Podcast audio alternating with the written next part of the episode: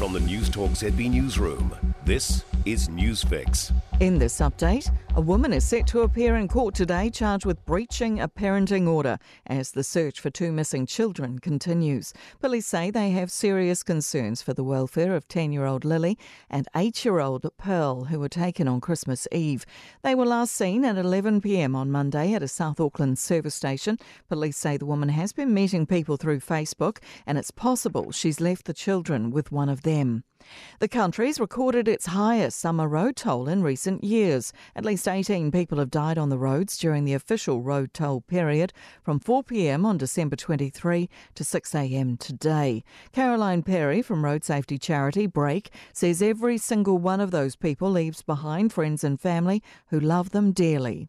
Every death on the road is a tragedy. It is heartbreaking to know that so many families will be dealing with the aftermath of crashes, particularly at this time of year.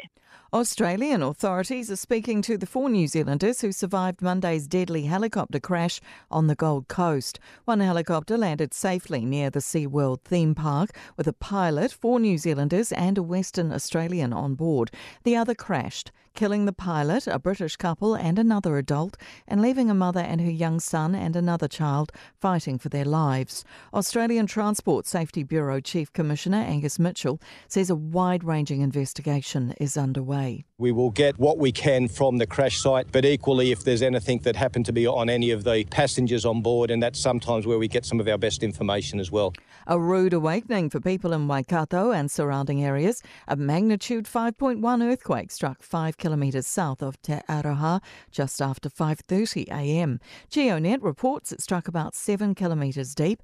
Katikati resident Colleen Firth woke up to the whole house shaking. It was noisy and it lasted for, I suppose, about one minute.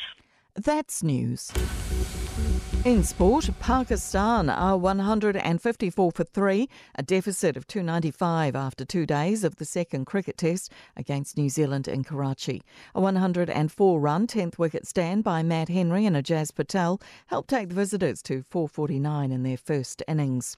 Coco Gauff has underlined her title credentials with a first round win at the ASB Tennis Classic. The world number seven and top seed has beaten last year's Wimbledon semi finalist Tatiana Maria in straight straight sets. 2021 US Open winner Emma Raducanu is also safely through to the second round.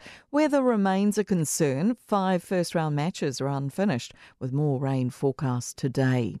France has entered the race for the 37th America's Cup in Barcelona next year, courtesy of the K Challenge Racing Syndicate. That's sport. I'm Jody Gill. For more news, listen to News Talk ZB live on iHeartRadio.